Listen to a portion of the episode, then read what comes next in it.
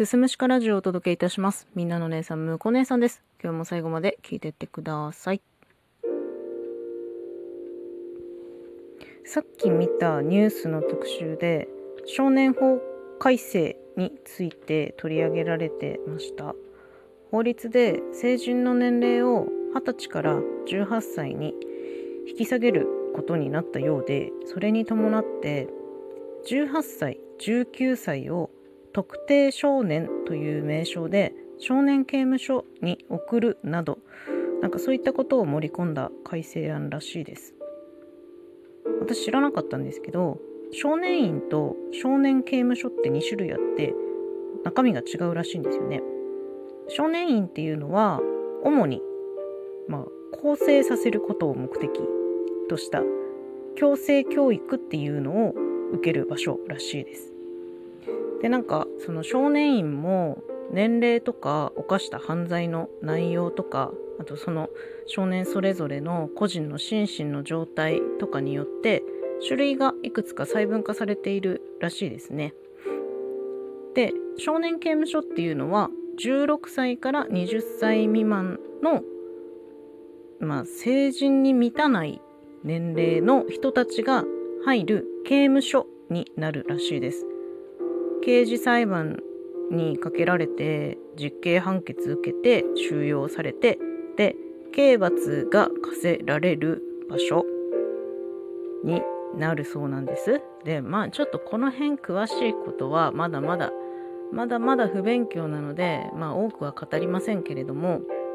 そのニュースの特集の中で、まあ、少年院のスタッフの方が出ていて、まあ、少年院ではこのような生活を送ってますよ。こういうことを教えていますよっていうのを紹介されていたんですよ。まあ、例えば朝何時に起床して何時にご飯を食べてで何時から何時まではその技能実習をやったりとかっていうその規律正しい成立規律を守ること。で集団での行動や生活。こういったことは人を傷つけることなんだよとかっていう教育。などなどをしているらしいんだけどそれを育て直しって表現してたんですよ。で私それすごい引っかかっちゃって、まあ、引っかかった理由があるので、まあ、ここからお話ししていきたいんですけど私21の時にとある病名を受けて今現在も精神科にかかっています。カウンセリングと投薬治療を受けています。現在も。で、えーと、その通っている病名なんですけれども当時受けた診断名とは違うんですが今の担当医に私は一体どういう病名でここに来ているのでしょうかって質問した時に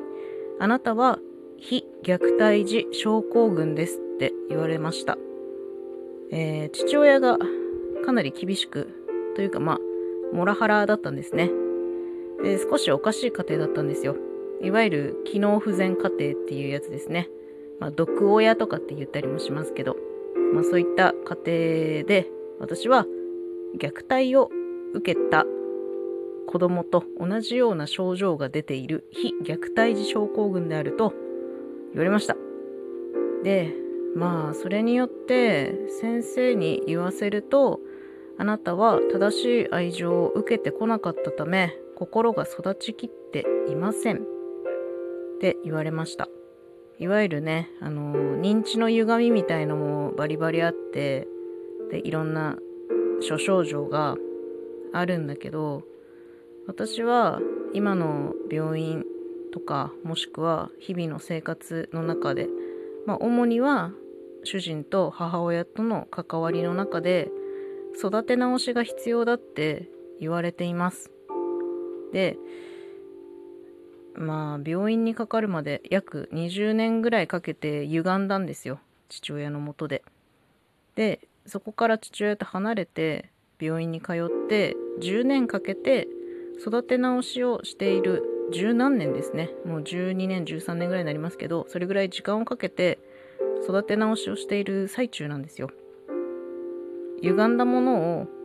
もうちょっとずつねめちゃめちゃ時間かけながら戻して行ってるところで正直成長の具合で言うと全然本当に一歩二歩っていうぐらいのレベルで本当にすごく時間がかかりながらちょっとずつうんまあ正常っていう言い方はおかしいんですけれども歪んだものを少しずつ戻していってるっていう段階なんですよね。でそこまで本当に時間がかかったからそのなんだろう特集で育て直しっていうワードがパッと出てきた時にいや無理でしょってなっちゃったんだよね少年犯罪まあ特にさすごい劣悪なものもあるじゃないですか殺人であったりとか強盗とか強姦とか放火とかねなんかそういったものをしてしまう少年っていうのはおそらく倫理観が少し普通じゃないんですよその重大な犯罪の何が悪いのかっていうのを己の価値観で多分判断できません。うん。で、それをね、まあそういう重大犯罪の場合は少年院ではないのかもしれないんだけど、それを何ヶ月何年の少年院での生活で構成しましょう。育て直しましょうっていうのは私は不可能に近いと思ってます。まあ、更生のチャンスを与えることももちろん大事なんですけれども、その少年院を出た後の生活ということを考えればね、それはすごく大事なんだけど、じゃあどうしたらそもそも犯罪を犯さない心でいられるのか、再犯しないのか、なんかそういう教育に力を入れてほしいなっていうふうにすごく思いました。もう今日は正直モヤモヤ配信だよ。育て直しっていうワードに引っかかっちゃった。っていうお話でした。